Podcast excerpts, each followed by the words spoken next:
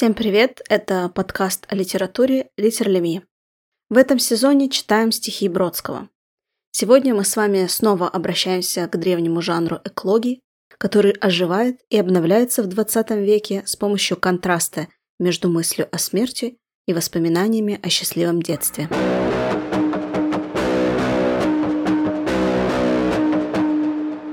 Эклога четвертая. Зимняя. Круг последний настал по вещанию пророчицы Кумской. Сызного ныне времен начинается строй величавый. Вергилий, Эклога четвертая. Дереку Волкоту. Один. Зимой смеркается сразу после обеда. В эту пору голодных нетрудно принять за сытых. Зевок загоняет в берлогу простую фразу. Сухая, сгущенная форма света, снег, обрекает ольшанник его засыпав на бессонницу, на доступность глазу в темноте. Роза и незабудка в разговорах всплывают все реже.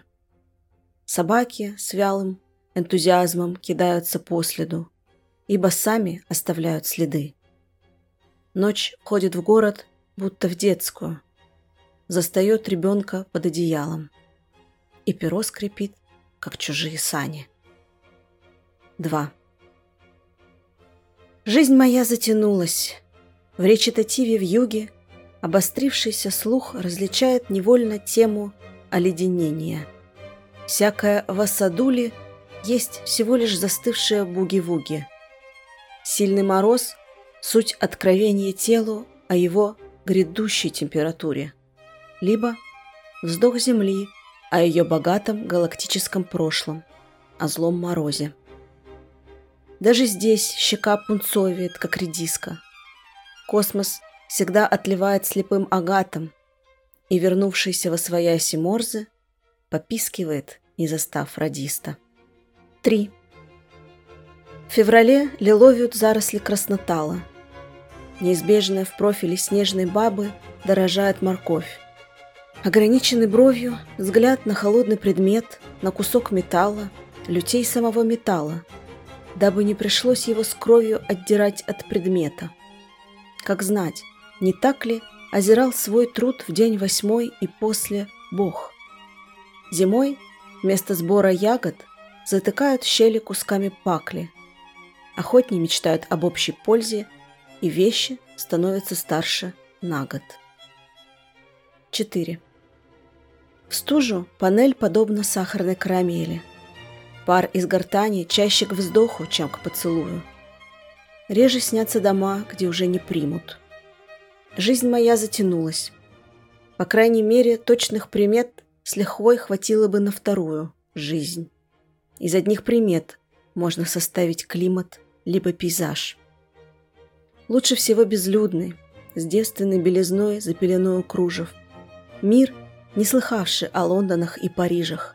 Мир – где рассеянный свет – генератор будней, где в итоге вздрагиваешь, обнаружив, что и тут кто-то прошел на лыжах.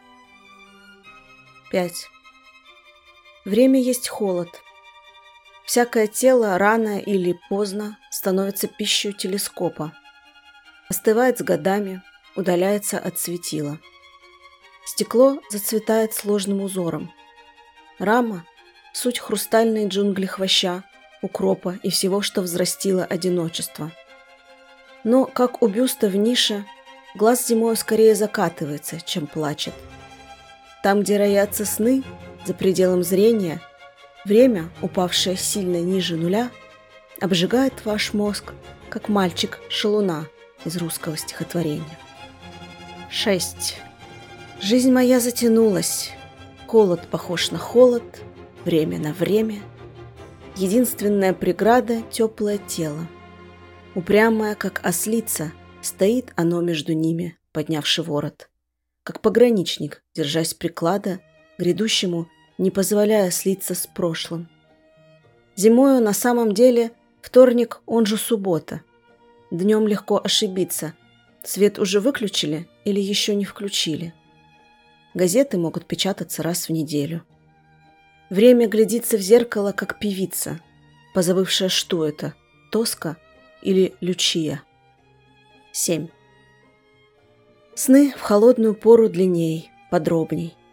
Кот конем лоскутное одеяло заменяет на досках паркета прыжком лягушки. Чем больше лютуют бурга над кровлей, тем жарче требует идеала голое тело в тряпичной гуще. И вам снятся настурции, бурный терек в тесном ущелье, мушиный куколь между стеной и торцом буфета, праздник кончиков пальцев в плену бретелек. А потом все стихает. Только горячий уголь тлеет в серой зале рассвета. 8. Холод ценит пространство. Не обнажая сабли, он берет урочища, веси, грады. Население сдается, не сняв триуха. Города, особенно чьи ансамбли, чьи пилястры и колоннады, стоят как пророки его триумфа, смутно белее. Холод слетает с неба на парашюте. Всяческая колонна выглядит пятой, жаждет переворота. Только ворона не принимает снега, и вы слышите, как кричит ворона картавым голосом патриота. 9. В феврале чем позднее, тем меньше ртути, то есть чем больше времени, тем холоднее. Звезды как разбитый термометр. Каждый квадратный метр ночи ими усеян, как при салюте. Днем, когда небо под стать и звездки, сам Казимир бы их не заметил. Белых на белом. Вот почему незримы ангелы. Холод приносит пользу ихнему воинству. Их, крылатых, мы обнаружили бы, воззримы в правду горе, где они, как по льду, скользят белофинами в маск-халатах. 10. Я не способен к жизни в других широтах. Я нанизан на холод, как гусь на вертел. Слава голой березе, колючей ели, лампочки желтой в пустых воротах. Слава всему, что приводит в движение ветер. В зрелом возрасте это вариант колыбели. Север – честная вещь, ибо одно и то же он твердит вам всю жизнь шепотом, в полный голос затянувшейся жизни, разными голосами. Пальцы мерзнут в унтах из оленьей кожи, напоминая забравшемуся на полюс о любви, о стоянии под часами. 11. Сильный мороз дальний поет сиреной. В космосе самый глубокий выдох не гарантирует вдоха, уход возврата. Время есть мясо немой вселенной. Там ничего не тикает. Даже выпав из космического аппарата, ничего не поймаете. Ни Фокстрота, ни Ярославны, хоть на пути настроясь. Вас убивает на внеземной орбите отнюдь не отсутствие кислорода, но избыток времени в чистом, то есть без примеси вашей жизни, виде. 12. Зима. Я люблю твою горечь клюквы к чаю, блюдца с дольками мандарина, твой миндаль с арахисом граммов 200. Ты раскрываешь цыплячьи клювы именами Ольга или Марина, произносимыми с нежностью только в детстве и в тепле. Я пою синеву сугроба в сумерках, шорох фольги, чистоту бемоля, точно чижика, где подбирает рука Господня. И дрова, грохотавшие в гулких дворах сырого города, мерзнущего у моря, меня согревают еще сегодня. 13. В определенном возрасте время года совпадает с судьбой. Их роман недолог, но в такие дни вы чувствуете, вы правы. В эту пору не важно, что вам чего-то не досталось, и рядовой фенолог может описывать быт и нравы. В эту пору ваш взгляд отстает от жеста. Треугольник больше не пылкая теорема, все углы затянула плотная паутина, пыль. В разговорах о смерти место играет все большую роль, чем время, и слюна, как полтина, 14, обжигает язык. Реки, однако, в чуже скованы льдом. Можно надеть рейтузы, прикрутить к ботинку железный полос. Зубы, устав от чечетки стужи, не стучат от страха. И голос музы – звучит как сдержанный, частный голос. так родится эклога. Взамен светила загорается лампа. Кириллица грешным делом, разбредаясь по прописи в Крифле, в Косле, знает больше, чем та Сивилла в грядущем. О том, как чернеть на белом, покуда белое есть, и после.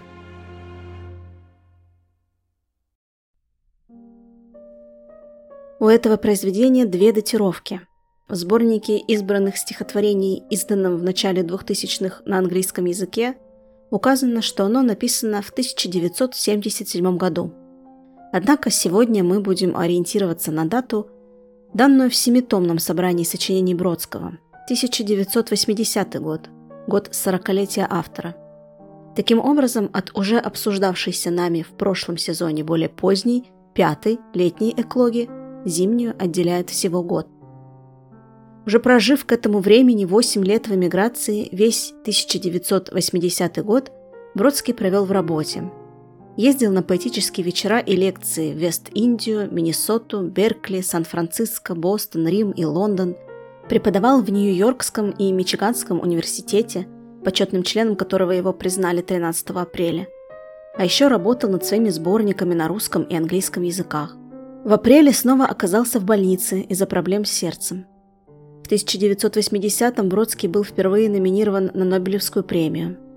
Осенью принял постоянную должность профессора в колледже Маунт Холлиук, где отныне будет преподавать каждый весенний семестр до конца жизни и рядом с которым обзаведется жильем. Друг и биограф писателя Лев Лосев рассказывает об этом месте так.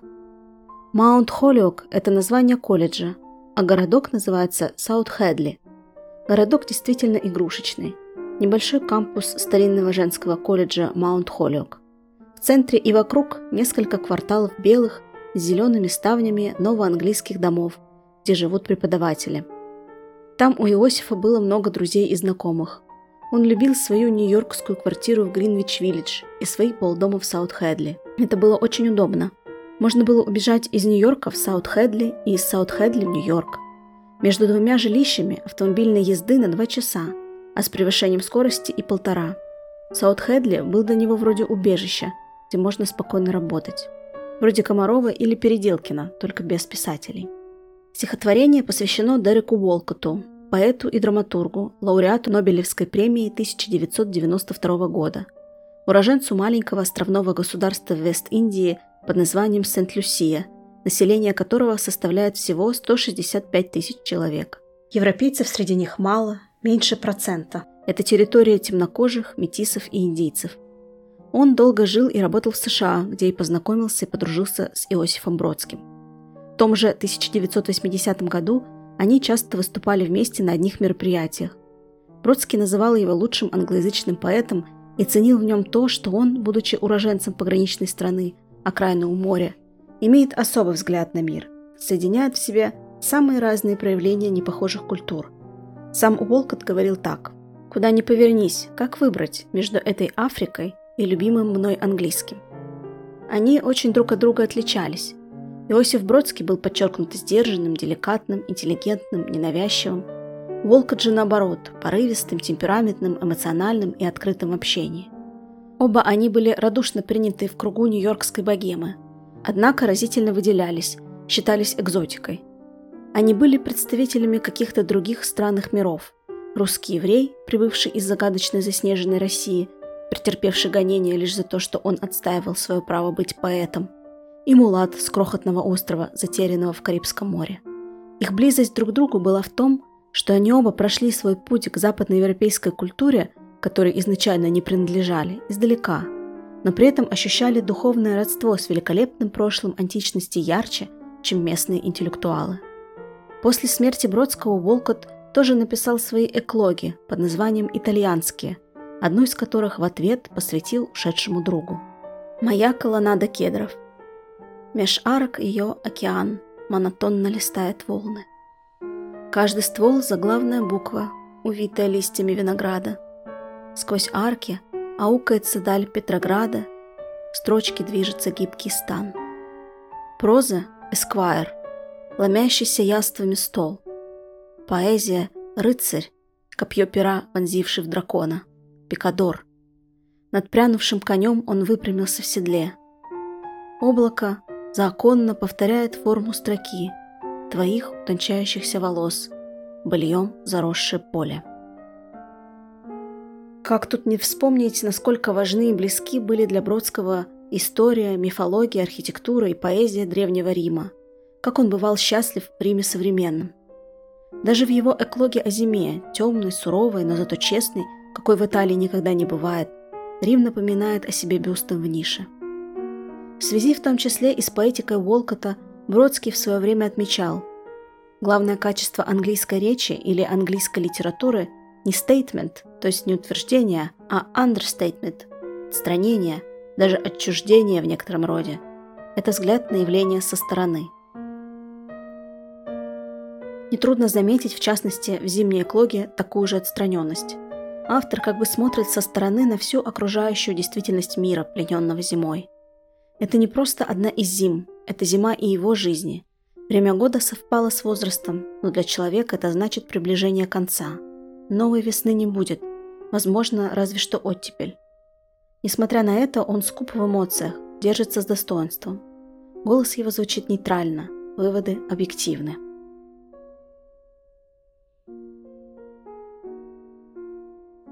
В летнем подкасте мы уже говорили, что эклоги Бродского прямо и кровно связаны с буколиками Вергилия. Напомню, что именно Бродский выделял для себя как одну из главных особенностей стиля этого поэта. Для него лучшим, если не единственным способом понять мир, был перечень его содержимого.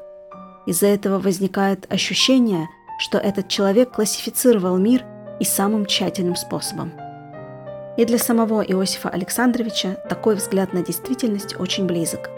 Это яркая особенность его творчества. Она отмечалась и современниками. В частности, первым его тягу к каталогизации отметил Эдуард Лимонов в 1984 году в своей статье «Поэт-бухгалтер. Несколько ядовитых наблюдений по поводу феномена Бродского». Почти все стихотворения написаны по одному методу недвижный философствующий автор обозревает вокруг себя панораму вещей. Скажем, Бродский с грустной обязательностью перечисляет нам предметы, обнаруженные им в спальне при пробуждении. Дальше следует более или менее удачное сравнение. Метод сравнения употребляется им бесчетное количество раз. Назвал предмет и сравнил, назвал и сравнил. Несколько страниц сравнений, и стихотворение готово. Порой интересно читать эти каталоги, порой скучно. Человек он не веселый. Классицист, бюрократ в поэзии. Бухгалтер поэзии он подсчитает и впишет в смету все балки, костыли, пилястры, колонны и гвозди мира, перышки ястреба. Обращаться с абстракциями, с мирозданием, Богом, космосом, манипулировать ими Бродский умеет. Куда хуже обстоит дело с человеческими существами. А, надеюсь, все балки, пилястры и особенно перышки ястреба мы еще обсудим. Пока же вернемся к эклогам Бродского. Даже нумеровать их он начинает с четвертой. Четвертая эклога самая известная у Вергилия. В ней предсказывается рождение ребенка, после которого в мире наступит золотой век. Этот ребенок, по словам Вергилия, является сыном богов, но в то же время имеет земных родителей. Он будет владеть миром, и под его властью земля будет плодоносить сама, без человеческих усилий. Львы не будут угрожать стадам, а герои еще раз отправятся в Колхиду за золотым руном и возьмут Трою, после чего начнется эпоха всеобщего благоденствия. Смысл этого стихотворения был темен уже для первых читателей, и появился ряд гипотез о том, что за ребенок имеется в виду. Звучали предположения, что это один из сыновей Гая Азиния Полеона – римского полководца и государственного деятеля, которому и посвящена четвертая эклога, либо ожидаемый, но так и не родившийся сын императора Октавиана, или сам Октавиан и так далее. В средние века стало на время общепринятым мнение, что Вергилий предсказал рождение Иисуса Христа. Однако современные ученые полагают, что это была скорее метафора. Цитату из четвертой эклоги Вергилия Бродский помещает в эпиграф своей – Круг последний настал по вещанию пророчицы Кумской. С изного ныне времен начинается строй величавый. То есть по Бродскому снова завершается одна эпоха и наступает другая. Под именем пророчицы Кумской имеется в виду Сивилла, пророчица, председательствующая в храме Аполлона в Кумах, колонии недалеко от современного Неаполя. Географическая близость Кумской Сивиллы к Риму и ее важное место в легендах раннего Рима сделали ее одной из самых известных пророчиц среди римлян. Предание приписывает Кумской Севиле создание севильных книг, собрание которых в строгой тайне хранилось сначала на римском капиталистском холме, а позднее на Палатине. История приобретения севильных книг является одним из самых известных мифических событий римской истории.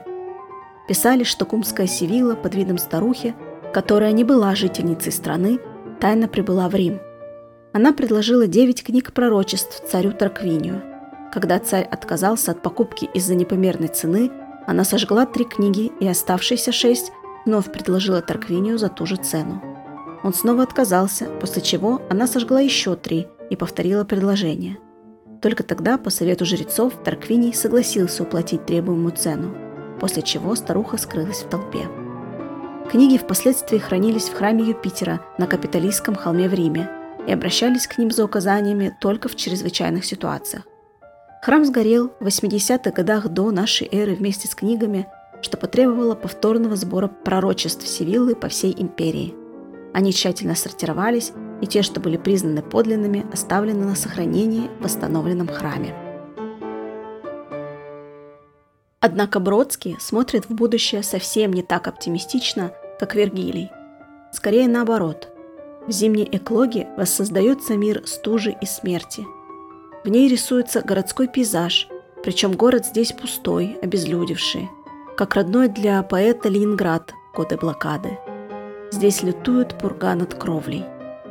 Из одних примет можно составить климат либо пейзаж. Лучше всего безлюдный. С девственной белизной за кружев. Мир, не слыхавший о Лондонах и Парижах. Мир, где рассеянный свет, генератор будней – где в итоге вздрагиваешь, обнаружив, что и тут кто-то прошел на лыжах. Или Колот ценит пространство. Не обнажая сабли, он берет урочище, веси, грады, города, особенно чьи ансамбли, чьи пилястры и колоннады стоят, как пророки его триумфа, смутно белее. При этом растительные образы встречаются в зимней эклоге не так уж редко – хотя, конечно, они не так обильны, как в летней. Растения упоминаются в контексте того, каким образом они испытывают на себе влияние холодного времени года. Розы и незабудка в разговорах всплывают все реже. В феврале лиловят заросли краснотала, слава голой березе, колючей ели, всему, что приводит в движение ветер, или стекло зацветает сложным узором, рама суть хрустальные джунгли хвоща, кропа. Для Бродского первый и естественный спутник зимы – темнота. Я пою синеву сугроба в сумерках. Зимой смеркается сразу после обеда. Ночь входит в город, будто в детскую. При этом, разумеется, активизируется и тематика сна и бессонницы. Во сне видится другой, летний, жаркий, дикий пейзаж. И вам снятся настурции – бурный терек в тесном ущелье. Кстати, в этих строчках, по мнению филолога Андрея Ранчина, терек одновременно в разрез традиции знак несвободы и знак банальности, поэтического клише. Упоминание этой реки восходит к Лермонтовскому наследию, в частности к его спору, демону, Тамаре, дарам терека, да и вообще кавказскому тексту русской литературы. Лермонтовский Кавказ используется в творчестве Бродского как этикетная формула для описания восточного мира. Сон с экзотическим пейзажем соотносится с воспоминаниями о былой страсти, о любви, о празднике кончиков пальцев в плену бретелек. Теперь для лирического героя все это далеко позади. Как издевка над его одиночеством, вместо живой женщины появляется снежная баба. Тот же мотив поддерживается и образом облачков дыхания – Пар из гортани чаще к вздоху, чем к поцелую. Белый снег здесь – это синоним света, причем не рассеянного, а концентрированного. Он сходит на землю сверху, подобно божественной благодати. Сухая, сгущенная форма света, снег, обрекает Альшаник, его засыпав, на бессонницу, на доступность глазу в темноте. Темнота сопоставляется со светом, чернота с белизной. С белизной звезд, в свою очередь соотносимых с ангелами, связана единственная в эклоге прямая отсылка к живописному произведению. Звезды, как разбитый термометр.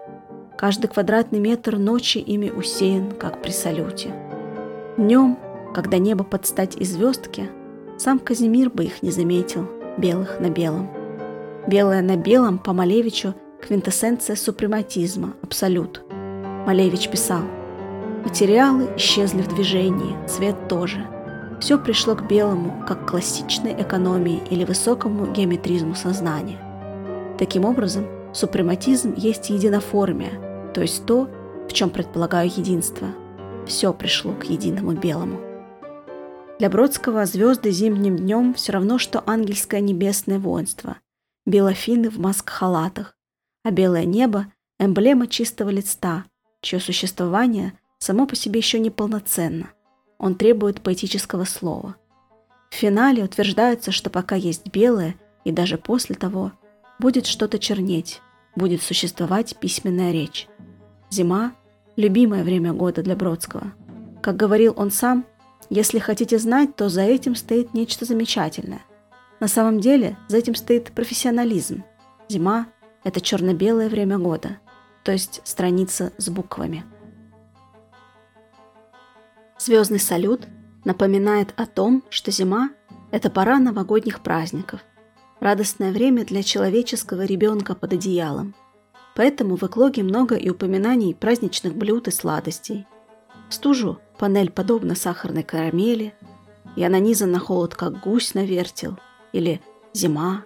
Я люблю твою горечь клюквы к чаю, блюдце с дольками мандарина, твой миндаль с арахисом граммов 200. Одинокий лирический герой, чья жизнь затянулась, ностальгируя о детстве, вспоминает об уютных чаепитиях в домашнем кругу. Картина частной жизни противопоставляется слепому агату космоса – мясу немой вселенной, беззвучному и удушливому. Все это напоминает наивную детскую песенку «Кабы не было зимы». Здесь тоже упоминаются атрибуты зимних забав. Петарды и леденцы, сугробы и лыжи, санки и снежные бабы, мандарины, орехи и изукрашенные морозом окна. У каждого человека должны быть счастливые воспоминания. За неимением других для меня такую роль играют эти, признавался Бродский в одном из интервью. Литературовед Александр Егоров пишет, через воспевание того, что в пространстве уже не существует, но живо во времени, уходит страх перед смертью. Егоров проводит параллель между воспоминаниями Иосифа Александровича и другого поэта, чье влияние на его творчество признается бесспорным – Марины Цветаевой. Она о своем детстве рассказывала так. «О, как мать торопилась с нотами, с буквами, с ундинами – Джейн Эйрами, с Антонами Горемыками.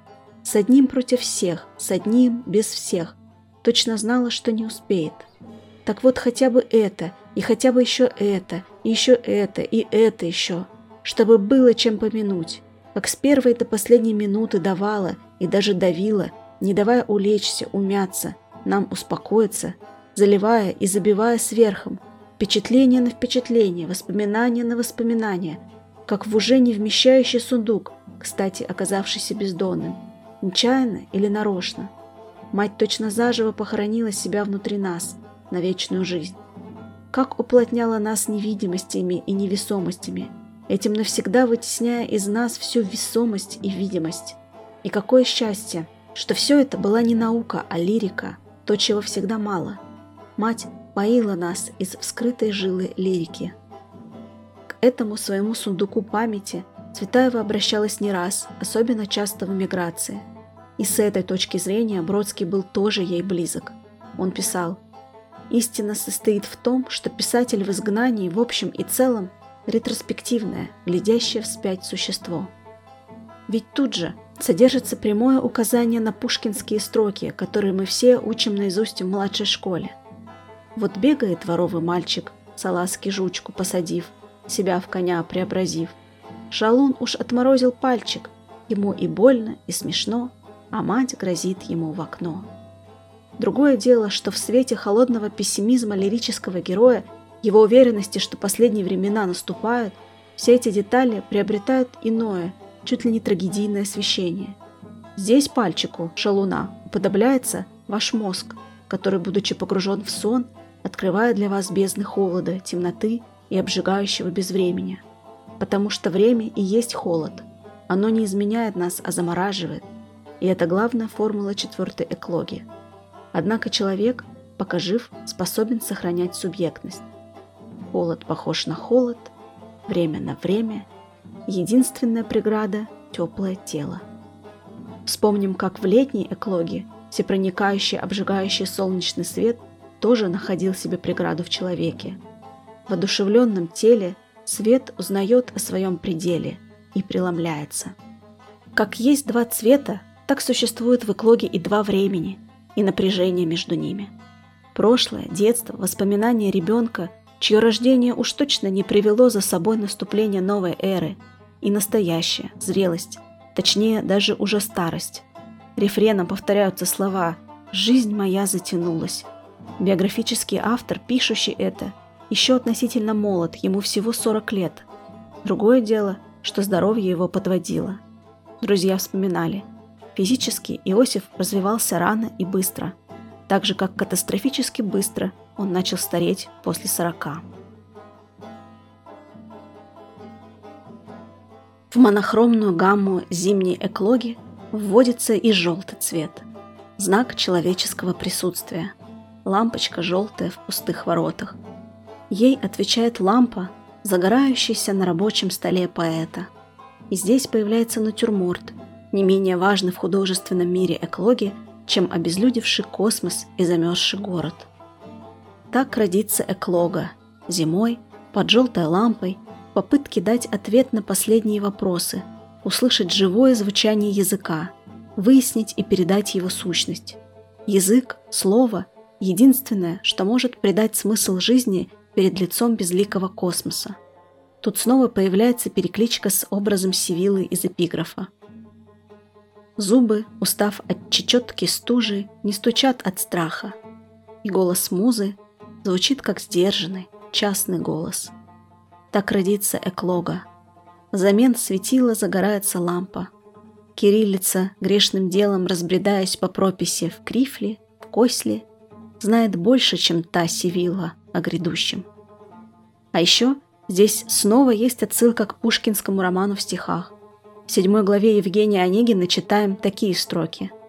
«Благослови мой долгий труд, о ты, эпическая муза, и верный посох мне вручив, не дай блуждать мне в кось и в крив». Только муза тут совсем другая, эпическая. Голос ее звучит громко, а не сдержанно. И она вручает автору посох, чтобы он, оперевшись на ее поддержку, создавал свой роман. У Бродского иначе. У него по бумаге разбредаются сами буквы. Они сами становятся в нужное положение, сами создают эклогу. Автор – только анонимный медиатор между субстанцией и формой – об этом же говорит сравнение в эклоге скрипа пера со скрипом чужих саней. Такое отчуждение поэта от текста вообще характерно для творчества Иосифа Бродского. И, между прочим, тот же самый мотив опять встречается у Пушкина, но уже в другом месте, в стихотворении «Осень». И пальцы просятся к перу, перо к бумаге, минута, и стихи свободно потекут. Вот как получается, не как в русской литературе без Пушкина, поистине он наше все. Отсылки к нему у Бродского бесчисленны, встречаются они в пятой летней клоге, когда подросток становится в один ряд с кустарником и деревьями, и это соотносится с пушкинским племенем молодым, незнакомым. Андрей Ранчин считает, что такая подчеркнутая вторичность, отсылочность и клок еще раз оттеняет авторскую мысль о том, что он сам лишь транслятор жизни языка – проявляющегося в его творчестве свободно и полно. В поэтической памяти Бродского Пушкин – другое имя самой словесности. Пушкинская поэзия для Бродского – это сущность русской поэзии вообще, ее квинтэссенция, а имя Пушкина – другое имя самой словесности. Если память находит книгу, то это будет книга Пушкина. Поэтическое слово у Бродского – это способ отогреться, сохраниться, остаться в живых. Золотого века, наверное, уже не будет, Не родится младенец-полубог, но родится эклога. Спустя много веков оживут на белых страницах черной буковки, продиктованные тихим голосом музы, о которой, казалось бы, давно не вспоминали. Как-то это прошлое культуры становится нам известным, как-то о нем узнают на самых отдаленных уголках земли. Встречаются Бродские и Уолкоты, работают, дружат, пишут. Может быть, они гении, а может, просто более чутко, чем остальные, слышат голос жизни. Спасибо им. И спасибо вам, что вы послушали этот подкаст. До встречи.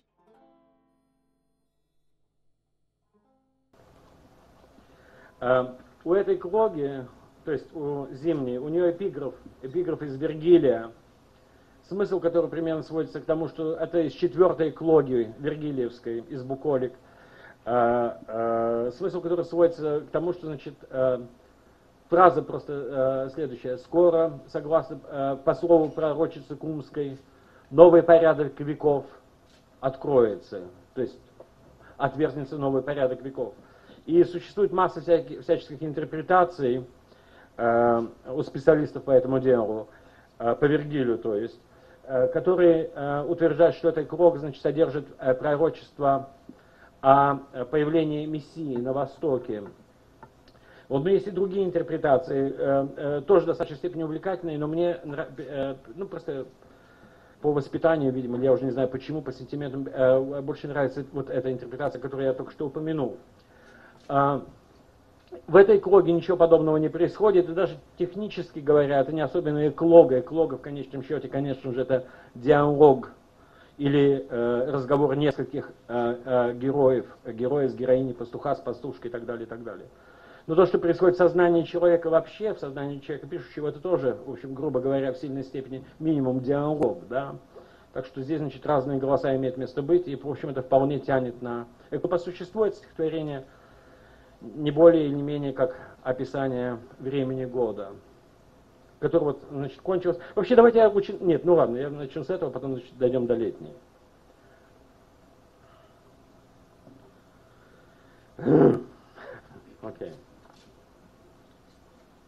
Эклога четвертая, зимняя. Зимой смеркается сразу, после обеда. Нет, ложная интонация. Сейчас. Мы сейчас закурим, и потом будем читать, если как следует, да, чтобы не было этой фальши в голосе, да. А то тут... Был такой замечательный кинофильм нашей молодости. По-моему, их было пятеро. Одна, там была замечательная сцена такая, когда молоденький лейтенант где-то в баре, в каком-то кабаке, где, в общем, куда люди приходят развлекаться. А? Микрофон? ну вот, э, э, э, вылезает на сцену и начинает в этом баре, куда люди приходят выпивать, развлекаться и смотреть там, я не знаю, на замечательные танцы и на значит, противоположный пол и так далее, и так далее, и так далее. Он вылезает на сцену и начинает читать стихи Валерии. Через 15 минут начинается драка, естественно, потому что это полное безобразие. Да? Вот, эм, то есть не совпадает с тем, это самое, и вот эта позиция, человек, который читает стихи в совершенно неподходящей обстановке, да, она мне ужасно нравится. И, э, так что дверь можно открыть, и это самое. Да. Ну это напрасно. А, а другое дело. Эколога четвертая, зимняя. Зимой смеркается сразу после обеда. В эту пору голодных нетрудно принять засытых. Зевок загоняет в берлогу простую фразу, сухая, Сгущенная форма света, снег, Обрекает ольшаник, его засыпав на бессонницу, На доступность глазу в темноте. Роза и незабудка, в разговорах всплывает все реже, собаки с вялым энтузиазмом кидаются по следу, ибо сами оставляют следы, ночь входит в город, будто в детскую, застает ребенка под одеялом, и перо скрипит, как чужие сани. Жизнь моя затянулась в речитативе в юге, обострившийся слух различает невольно тему оледенения. Всякая в осадуле есть всего лишь застывшие буги-вуги. Сильный мороз, суть откровения телу, о его грядущей температуре, либо вздох земли, о ее богатом галактическом прошлом, о злом морозе, Даже здесь щека пунцовеет, как редиска. Космос всегда отливает слепым агатом, И вернувшийся во свояси Морзе Попискивает, не застав радиста. В феврале лиловеют заросли краснотава, Неизбежная в профиле снежной бабы дорожает морковь, Ограниченный бровью взгляд на холодный предмет, на кусок металла, Лютей самого металла, дабы не пришлось его с кровью отдирать от предмета. Как знать, не так ли? Озирал свой труд в день восьмой и после Бог, Зимой вместо сбора ягод, затыкает щели кусками пакли, Охотнее мечтает об общей пользе, И вещи становятся старше на год. В стужу панель подобно сахарной карамели, Пары с гортани чаще к вздоху, чем к поцелую, Реже снятся дома, где уже не примут, Жизнь моя затянулась, по крайней мере. Точных примет с лихвой хватило бы на вторую жизнь. Из одних примет можно составить климат, либо пейзаж, лучше всего безлюдный, с девственной белизной за пеленой кружев, мир, не слыхавший о Лондонах, о Парижах, мир, где рассеянный свет, генератор будней, где в итоге вздрагиваешь, обнаружив, что и тут кто-то прошел на лыжах. Время есть холод, всякое тело рано, или поздно становится пищей у телескопа, остывает с годами, удаляется от светила, стекло зацветает сложным узором, рама, суть хрустальной джунгли, хвоща, укропа и всего, что взрастило одиночество, но как у бюста в нише, глаз зимой скорее закатывается, чем плачет, там, где роятся сны за пределом зрения, время, упавшее сильно ниже нуля, обжигает ваш мозг, как пальчик, шелуна из русского стихотворения. Жизнь моя затянулась, холод похож на холод, время на время. Единственная преграда, теплое тело, упрямое, как ослица. Стоит оно между ними, поднявший ворот, как пограничник, держась приклада грядущему, не позволяя слиться с прошлым зимою. На самом деле, вторник, он же суббота, Днем легко ошибиться, свет уже выключили, или еще не включили, газеты могут печататься раз в неделю. Время глядится в зеркало, как певица, позабывшая, что это тоска или лючия. Сны в холодную пору длинней, подробней. Ход конем лоскутное одеяло заменяет на досках паркета прыжком лягушки. Чем больше лютует пурга над кровлей, тем жарче требует идеала. Голое тело в тряпичной гуще, и вам снятся настурции, бурный терек в тесном ущелье, мушиный куколь между стеной и торцом буфета, праздник кончиков пальцев в плену бретелек, потом все стихает, только горячий уголь тлеет в серой зале рассвета. Холод есть, холод ценит пространство, не обнажая сабли, он берет урочище весь и грады, Население сдается, не сняв триуха, города особенно, чьи ансамбли, чьи пилястры и колоннады. Стоят, как пророки его триумфа, смутно белее, холод слетает с неба, на парашюте всяческая колонна, выглядит пятой, жаждет переворота, только ворона не принимает снега, и вы слышите, как кричит ворона картавым голосом патриота. В феврале, чем позднее, тем меньше ртути, то есть чем больше времени, тем холоднее звезды, как разбитый термометр, каждый квадратный метр, ночи ими усеян, как при салюте. Днем, когда небо под стать и звездки, сам Казимир бы их не заметил у белых на белом. Вот почему незримые ангелы холод приносит пользу ихнему воинству и их крылатых. Мы обнаружили бы возримы в правду горе, где они, как по льду, скользят белофинами в маскхалатах. Я не способен к жизни в других широтах. Я нанизан на холод, как гусь на вертел.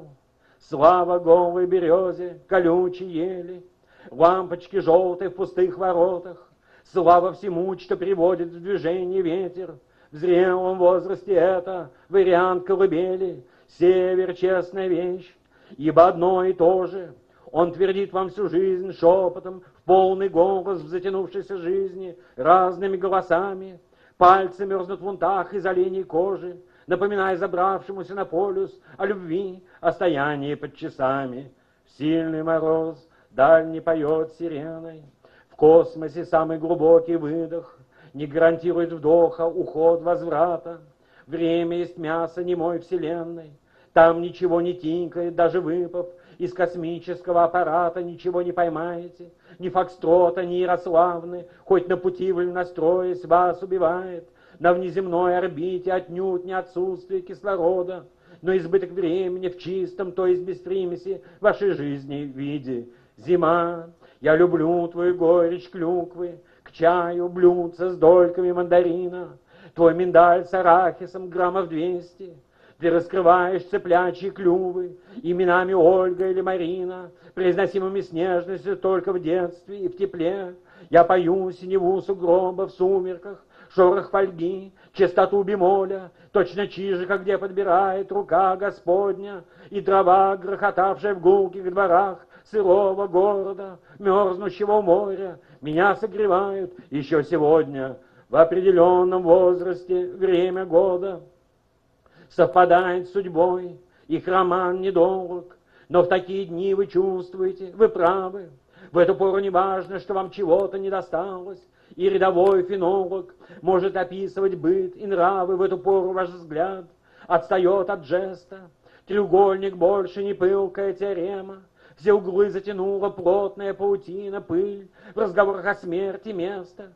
Играет все большую роль, чем время, и слюна, как паутина, обжигает язык. Реки, однако, в чуже, скованы льдом, можно надеть ритузы, прикрутить к ботинку железный полос, зубы, устав от чечетки стужи, не стучат от страха, и голос музы звучит, как сдержанный частный голос. Так родится Клога, взамен светила, загорается лампа, кириллица грешным делом, разбредаясь по прописи в кривле, в косли, знает больше, чем та сивила о грядущем, о том, как чернеть на белом, покуда белое есть и после